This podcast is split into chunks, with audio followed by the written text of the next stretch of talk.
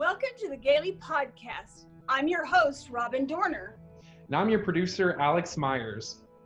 This is your weekly podcast series giving you insight into some of the best and brightest Oklahomans. From LGBTQ activists and politicians to business owners and community organizers, there are so many stories to tell.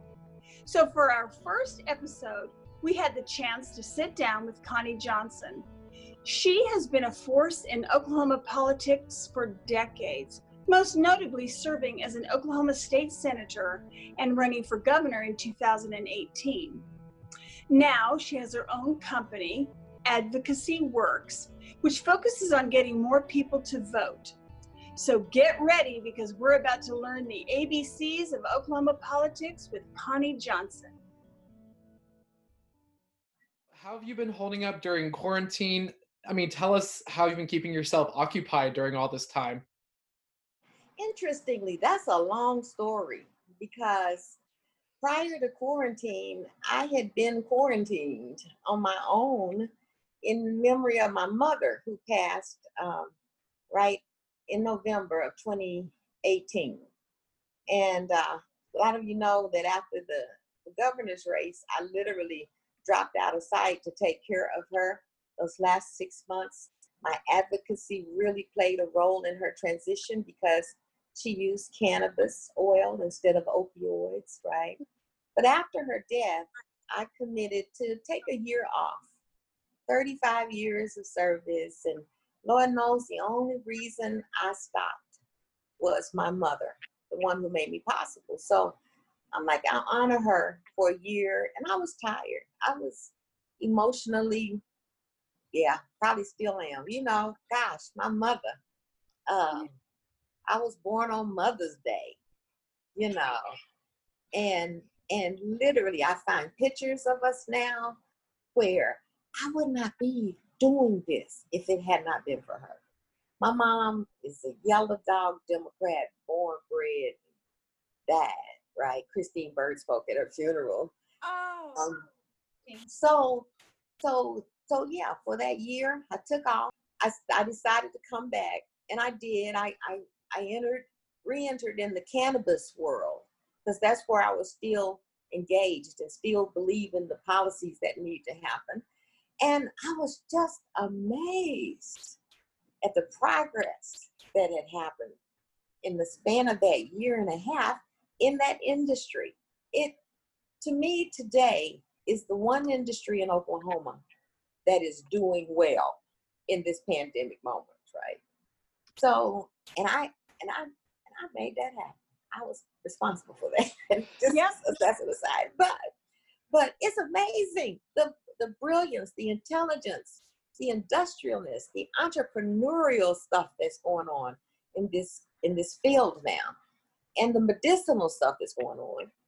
But the criminal justice reform stuff is not going on. So, so I entered back in that scene, you know, kind of assessing what's going on. We did the Oklahoma Mardi Gras 2020 at the Capitol, which was an advocacy piece to to sign people up. We got we we don't we did almost 200 free medical recommendations that day. Oh, but at the same time, acquaint them with the legislative process and let them know that your vote is important. Guarantee your vote by signing up to vote by mail. Go find out who your legislator is. You know the whole nine yards for governmental advocacy. That was a it was a success. It was a it was an interesting thing um, in so many ways, and I won't go into those. But that was Mardi Gras Tuesday. Mm-hmm. After that, everything closed down. So I went back in, and so you asked me how I'm faring. I'm doing just fine because that's what I had been doing for the last two years anyway. So you were you were ready. You know, already... so it, didn't strike me as emotionally um, impactful as maybe it has some people because I was already comfortable with my solitude, my being alone, my time to retool, and so everybody else got forced into that moment, right? Mm-hmm. And um, so I think a lot of good things have come out of it. Advocacy works came during this moment, you know, um, actually operationalizing it, right? I'm, I'm still in that process because I'm a government wonk. I don't know the first thing about business. I just know that there is a need for a service for the people that informs them, that guides, that advises, that um, helps them navigate this process, be it governmental, uh, be it um, environmental, be it business, be it um, just any, be it cannabis, right? Um, to to help people advocate to elect the right people first and foremost, right? And then to hold those people accountable for making the changes that really affect their lives. So that's what advocacy is all about. Advocacy works. Yes, advocacy works at Gmail is my uh, my email address, and and that name was waiting on me. I mean, I got the name December thirty first, twenty nineteen, and it was there. It was I was amazed, like really. So that's that's my name, and I'm sticking with it. Yeah. that to me is just amazing and i just i cannot imagine the stress that you went through going through you know running for governor and on top of that dealing with your mother do you, do you consider advocacy works kind of like a tribute to your mother in a way Yes, I think this is all. And that's what inspired me because I was thinking about dropping out, giving up, not wanting to be bothered anymore completely. And it occurred to me that my mother was not a quitter. And um, boy, she she she was in the game right until up until the end, right? Um, and so I don't get to quit. And then just like we talked about, Alex, we all have a purpose on this land, in this space. God put us here for a purpose. And we'll either realize it or we'll die not realizing it, yeah or we'll realize it and we'll live because we know we can't die until we achieve it. exactly um, yeah. I can't I'm imagine you excited. quitting advocacy, Connie. I know. I know. Yeah. I was tripping. I was It's in your it's in your blood. Yeah, it is. It's in my heart. I get I get upset at the thought that people can't get treated fairly or because of a lack of education they don't behave differently. When I can help them, when I can do something to help them, yeah, Make a Yeah. difference. Right. and i want to speak about some of your recent work um, you want to use juneteenth as another opportunity to increase voter registration tell us a little more about that sure. And we want to continue that uh, spirit. So Juneteenth was made great recently. it was Yep. made famous or something, right? And he did. Bless his heart. He did. Because I think we know about Juneteenth, but in Oklahoma, we didn't really know that he moved his visit to Oklahoma's Juneteenth holiday. It's celebrated the third Saturday in June. So June the 19th is what Juneteenth stands for. When in 1865, General Granger issued the order letting the slaves know that they were free. The masters already knew that they were free, but they chose to disregard the Right. Emancipation Proclamation because of their profits, right? So Granger came through at the urging of the Black Cavalry that had helped defeat um, uh, General Lee at, uh, don't get me started naming these historical places, but they, it, it, it marked the end of the Civil War, whatever the great battle was. So they took, they went with General Granger to Texas, headed to Mexico to fight the French and a storm caused them to uh, run ashore in Galveston, where the soldiers convinced him to make the announcement so that the people would know. So slaves in uh, Texas found out they were free June 19th, Juneteenth, 1865. Slaves in Oklahoma, which was an Indian territory at the time, and therefore not subject to the Emancipation Proclamation decree, weren't freed until the Indians entered into a treaty with the United States because the Confederacy, they sided with the Confederacy, the Confederacy lost. You know, as a condition, they entered into the 1866 treaty. Well, there were several treaties, five tribes, five slaveholding tribes that were called civilized. And they signed them at different times in 1866, I believe. The latest one in the month of June was on June 14th, 1866. So hmm. that's June 14th is what's relevant in Oklahoma territory, now a state. But the last tribe signed July 19th, 1866, and there's going to be a Juneteenth celebration on 23rd Street on July 19th in Oklahoma oh. City. Yes, yes, that just occurred to me. So that's the celebration. And but in 1994, when I was on staff, Senator Maxine Horner and Representative Don Ross introduced legislation making a holiday, an official holiday in the state of Oklahoma, the third Saturday of the month of June. So, uh, so yeah, so a lot of education happened in that moment. And in that moment, I also felt that it was important that people understand their power in voting. Like we were freed as slaves, ultimately to be able to vote, ultimately to exercise that right of freedom. And so many in in in my community don't vote. There's a Facebook meme going around showing how Trump won by so many in these various states and how many black people didn't vote, right? So yeah. it's a voting block. That is a powerful voting block. It's a powerful voting block in Oklahoma, even with low voting, right?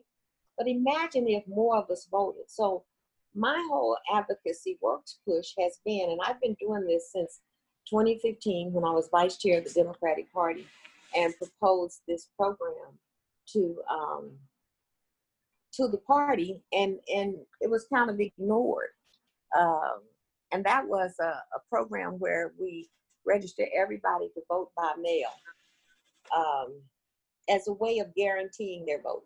When you sign up to vote by mail, you get the ballot 30 days ahead of time. Um, you can make sure that your your voter registration records are in order, right?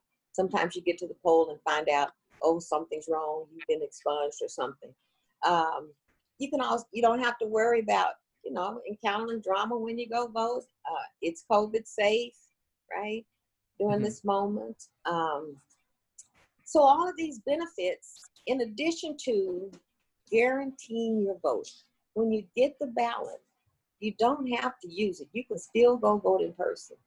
But having it early lets you know what's on it, what state questions are on it. Like state question 802, at the same time we were promoting that the Medicaid expansion proposal, was one that really directly impacted this community in terms of poor health outcomes. And COVID 19 demonstrated that more than ever. In your face, all of this around June 19th, so that they should get their uh, absentee ballots, vote early, vote yes on 802, and be able to demonstrate demonstrate through the increased number of absentee ballots in this area that this community voted had a had a major part in making sure that that question passed. I was I'm grateful, mm-hmm. but it shows that in the hinterlands, in the rural areas, um, there's such a great need for education. Mm-hmm. And especially around the issues that most impact them. Um, their hospitals are closed.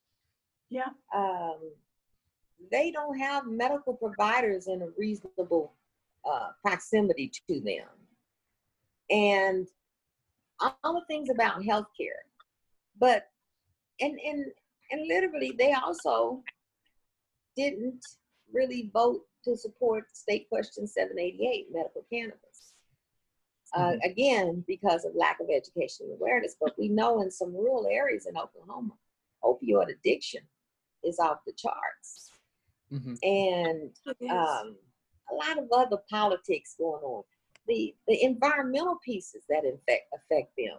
You know, just regardless of the issue, this happened to be healthcare and coverage for people who could not afford healthcare. But if it was environmental down in southeast Oklahoma, if it was opioid addiction in, in Roland, Oklahoma, and uh, um, it's a lack of education that that has them voting. And then, you know, I saw where the misleading advertising, boy, those guys are really, really yeah. brilliant. You know, making people think that if they if they vote no on 802, they would be getting rid, rid of Nancy Pelosi and AOC, right? Mm-hmm. And people believe that. Why do you think uh, the Oklahoma GOP specifically is so adamantly against, was so adamantly against state question 802? Yes. so, um, what is it? The Oklahoma Public Affairs Council, whatever that. Oklahoma Council on Public Affairs. Council of Public Affairs is the driver for the Republican Party. And I'm sure Jonathan Small has probably written a white paper on it somewhere that justifies their feelings, right? And I've known Jonathan since he was a kid. He and my son are the same age. Yeah. And and so it's hard for me to think why. But let's think. Let's put on our Republican hats for a minute. And is there an economic benefit to it for people to be sick uh, disproportionately? Um, so maybe they they don't even have doctors to go to out there, but maybe the doctors benefit. And you know, is there um, an, an economic benefit in people dying? So the funeral companies, you know, where's the business aspect of this policy? Where's the business benefit, which is generally what they're looking to ensure, in my opinion. Yeah. Um, I don't know. None of those work for me. yeah. yeah. Exactly.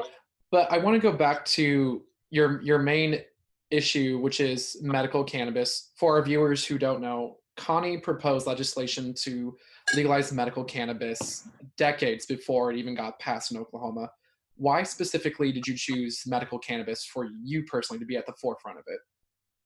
So there's another long story. Anyway, so, you know, I was elected in 2005 after 24 years on Senate staff writing about the issues that most affect people. And so in my area where I live, um, those those issues were really front and center a lot of times in, in major ways. And one of the biggest ones that I studied was this um, phenomena of grandparents raising grandchildren. Right. 60% of the kids in Millwood back in the year 2000 were being raised by their grandparents. They had Grandparents' Day, not Parents' Day. Because of the incarceration, a lot of women, on average 2.3 kids, of their parents for simple possession of marijuana. So, you know, I'm I'm an analyst. I went to to the school. I kind of could think about it critically, and I said, "Well, what can we do about that?" Well, let's decriminalize marijuana. I knew that the state wouldn't go for um, full blown legalization of adult use, also known as recreational. I knew that was out of the question. So I settled on medical, um, really, as a way to decriminalize marijuana. And um, I had no idea they wouldn't go for that either, or I subsequently found out because I introduced it four times during my tenure in the legislature. But during the process, you know, again, I'm a I'm a student. I'm a scholar of the legislative process.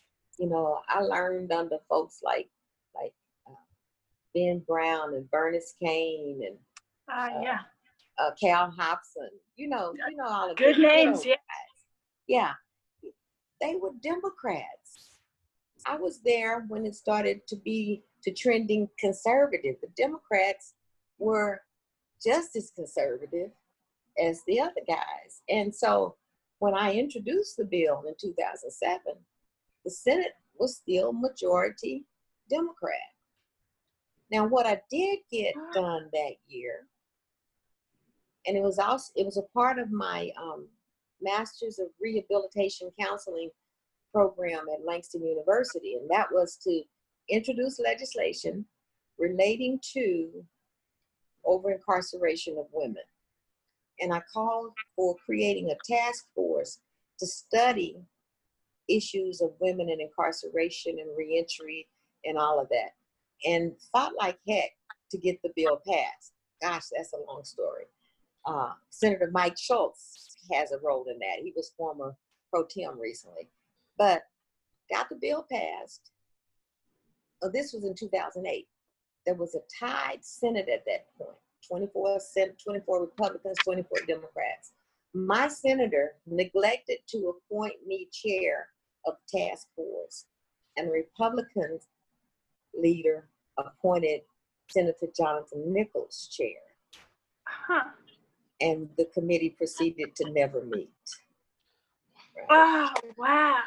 So the next year, Kris Steele became Speaker of the House. Mind you, for two years, I had been beating the bush, House side, Senate side, Republican, educating people about the plight of women returning from prison. And you know, during that time, I ultimately hired a lady who had been in prison, Gwen Fields, and she's now in law school. But she was a, a, a poster child for what happens with these women as they try to reenter society, as they try to regain a relationship with their children, as they are particular, they are potentially traumatized by a memory of while they were incarcerated of what happened to their child in foster care in state custody. So much going on for these women. So I posited that they needed supported edu- employment, they needed supported housing, uh, counseling, uh, supported transportation, and and that's what I advocated. Um, Kris Steele heard me. Mm-hmm. When he was speaker, he got approved the legislation that created the reentry and diversion program for women. We went on to introduce several criminal justice reform proposals. And, and mind you, I'm introducing cannabis the whole time. Mm-hmm. But so many of these proposals have either become law or they're under discussion right now, right? Yeah. Because it was unsustainable. What we were doing in incarceration was unsustainable. But a yeah. lot of the proposals, like getting the governor out of the parole process, decriminalizing simple possession of any drug from a felony to a misdemeanor, medical cannabis, legalizing medical, all those things got done via the initiative petition process. My next question would be We've talked about a lot of issues today and your work in the Oklahoma legislature. Would you ever consider giving another shot in 2022? Well, that's a loaded question. Yes. yes. Okay. You just want to leave it at yes? Like I just said, I'm not, I have more, there's more to be done and I can help. Mm-hmm. And um, I think I have a pretty unique experience, background, knowledge base. Yeah. Certainly about cannabis, certainly yeah. about where we were trying to go. And to the extent that that hasn't happened yet, my work is not done. Yeah. You know, till Oklahoma starts to to deal like Illinois and California with the inequities that this commodity has brought to various communities. Until we do that, then we've not done right by the people who've been hurt the most.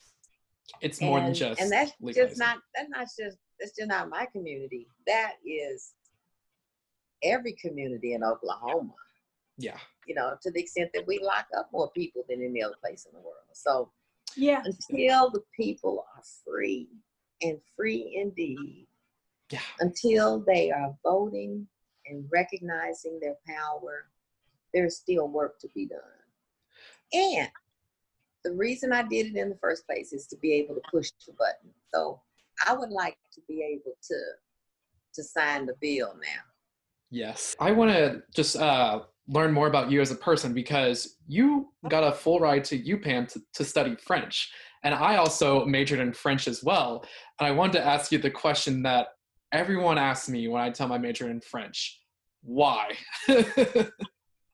I love that language. I loved it from the time I was in um, a sophomore in high school. My mother, you know, we come from Louisiana, our people, mm-hmm. and um, so there's a French influence down there. Um, but the real story is I knew I could graduate with French. and it came time to get out of college, and I was like, okay. So then my plan was to teach. Um, so I, I did pursue uh, education, a master's in education. I didn't finish it, but I, I did um, my student teaching at uh, inner city high school in Philadelphia. Oh. And oh. it showed me that there was bigger issues that I, that I could perhaps weigh in at another level because we ran out of paper in like September. Hmm. Mm-hmm. And I'm like, this that's not gonna work for me. So I came back to Oklahoma and started working in the community action agency. But um, um, Alex, a, a, fun story is that when I was uh, in my French class sophomore year, I came up with my daughter's name. Um, and I wanted every vowel that I could in, in Anastasia. So oh. I created her name. It's got 14 letters. And when she was born in 1988, I just couldn't come up with another name. So her name is Anastasia, A N N A S T H A E Y Z S I. It's got 14 letters. It fits the alphabet song. She's a very bright young lady. She's a graphic designer.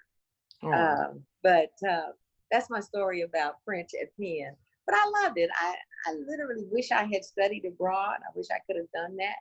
But I was also a cheerleader at the time. So, you know, I had my priorities mixed up.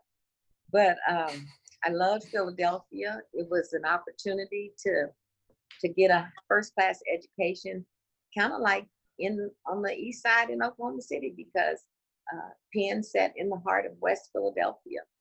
Mm-hmm. And, mm-hmm. you know, I could go across the street and eat at Father Divine's for like 25 cents as long as I put on a skirt and had my arms covered. So, you know, I worked in political campaigns there. I worked on the 18 uh, year old uh, constitutional amendment for voting for 18 year olds. So I really did, you know, cut my teeth in an environment that was, it was politically charged at the time. Rizzo was the mayor you know, you had the stuff going on in the 70s and the Vietnam and the political unrest, the Kent states, and you know, it was a it was a um, revolutionary time. Um, so, but that you know, it formed my my developmental. You know, that was my developmental period that informed my my um, passion now. And mm-hmm. um, so I left Philly in 1975, came back to Oklahoma City, started working community action agency, ultimately worked as public information and training officer for them. And then with the uh, CETA program, the Comprehensive Employment and Training Act, where, mm-hmm. you know, we worked employing people through training programs and putting them to work. And, and I think it's going to be that kind of uh, proposal that's going to be essential coming out of COVID because a lot of the jobs are no longer there. Even the way jobs are done has changed. And, you know, how we train people for jobs. What are we going to do with the people who are um, unemployed now at, at uh, low level jobs that no longer exist, right? Mm-hmm. So um, I'm looking forward to, to weighing in on, on recovery from a matter point of view of policies that are going to come in useful to help Oklahoma. Mm-hmm. And I guess, um, lastly, the, the last question that I'm leaving with all our guests on this podcast is Are you proud to be an Oklahoman? And if so, why? I love Oklahoma. I was born in Holdenville while my parents lived in Dustin, and Holdenville was the closest hospital.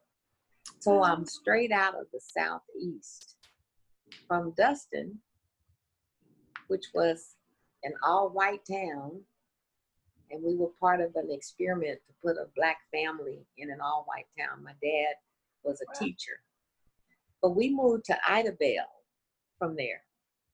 So from the time I was three to six, I grew up in Idabel, and I loved it. They drug me kicking and screaming from Idabel.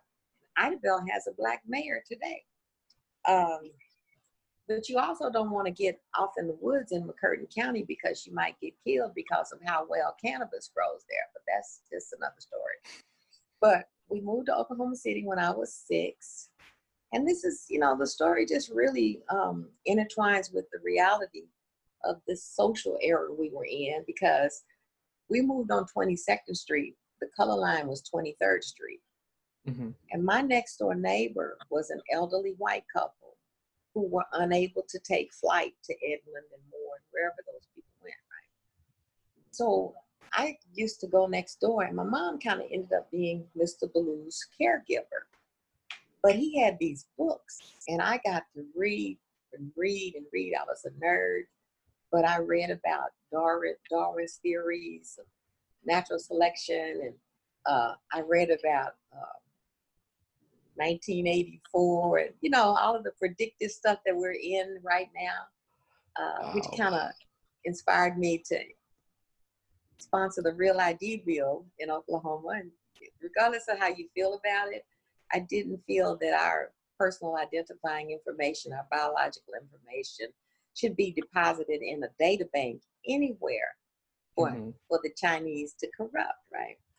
And so, yeah, we're going to comply with that. But, but you know, for those who are watching and who agree with that, your passport will serve as ID just like a driver license. So you do not have to get a real ID.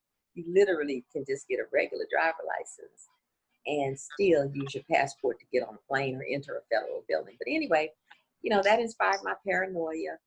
Went to Douglass High School, um, you know, went to Creston Hills, Kennedy. John F. Kennedy was murdered when I was in the sixth grade. They Wow. built uh, Kennedy Junior High School to honor him the next year. We were the first seventh graders to go there. Then I went to the almighty Douglass High School, Frederick A. Douglass High School, the Yeah. oldest public high school in the state of Oklahoma, the oldest, along with Mount St. Mary's, which is the oldest private school. But there we were taught by people who had masters and PhDs because they couldn't get jobs because of the race issue teaching anywhere else. So I had a first class high school education, did well academically, earned a full scholarship to the University of Pennsylvania, um, came back home still. You know, I, I never felt I was leaving Oklahoma forever. I Mhm. people say, "Well, you can't." Well, yeah, I came back home, and I lived in Tulsa for a minute. Um, but I like Oklahoma. I as with the Community Action Agency, I traveled the state, and so I've been to all four corners of this state. Um, it's a pioneering state. That's that's what I like about it. We're spunky. We Yeah. are determined. We are, you know, if you you'll either find a way or you'll make one in Oklahoma. And it's that spirit. It's that spirit that that speaks to my heart. You know, it's straight up. That's all I know. So yes, I love Oklahoma. I think we can be a shining star. I love red too, Mhm. but it doesn't have to be a, a negative red. Mhm. It can be it can be a powerful, energetic, inspirational beacon of light for the world to see. Uh, like I said, everybody is wanting to come to Oklahoma in the cannabis space. Yeah. It's major. Again, it is the one industry that continues to thrive in this state right now when everything else is having problems. Yep. So yes, this is my state. I I I want to be here. I like it here, and I need to be here. That's that's beautiful. And honestly, as someone who just recently moved back, that gives me hope to see people like you, progressives like you, living in Oklahoma, saying, "I am proud to be Oklahoman."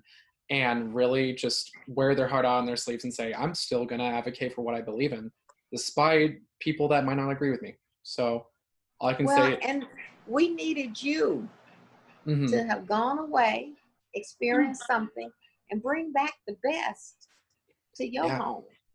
Yeah. And that's what I think we have with, with you, with folks who had a career and came back here to come home, with us who stayed here and, and fought against regressive measures.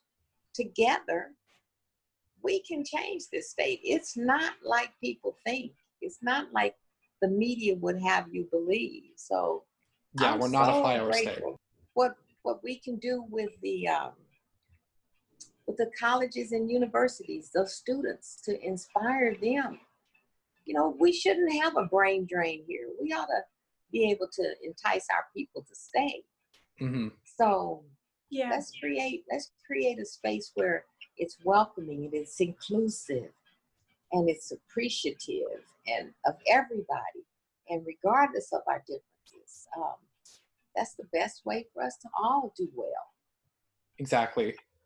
Well, Connie, thank you so much. It has been Thank such a you. pleasure talking to you. I cannot wait to see what you do in the future with Advocacy Works. I can't say how excited I am. So, well let me say this because you know i'm always working mhm, we want to do that template on indigenous peoples day remember that we mhm, want Oh, to yeah. do the guaranteed voting strategy program, voter awareness program for June for for Indigenous Peoples Day, which is October the something, Mhm. and do the same energy around inspiring Indians and their tribes to engage because perhaps their turnout is even lower than ours. And even in their tribal elections there's no participation. So um, again i look forward to us continuing to work to ensure that that all groups it could be lgbtq it could be the cannabis community the black community that everybody is aware of and taking advantage of guaranteeing their vote mhm. so And i look forward to working together on that and Oh. before before I let you go, if people want to uh, get to learn more about you or follow you on social media, where can we reach you at? Sure. I have a Facebook page for Advocacy Works, Mhm. and it's got like a check in a red, black, and white check in the box. And my G, my um, email address is yes advocacy works at gmail.com. Great. We'll put that in the video description so people can contact you. Awesome. Thank you very much. I appreciate you. Bye, I Robin. appreciate I love Bye. you. Bye. Thank you. Bye-bye. Take care. Bye-bye. God, I just love Connie Johnson. She really is a rarity in Oklahoma. If you want to learn more about her, we'll be linking her socials in the description. But now I want to ask you some questions. Do you think voting is enough to enact change in your community? If not, then what else can you do on top of that?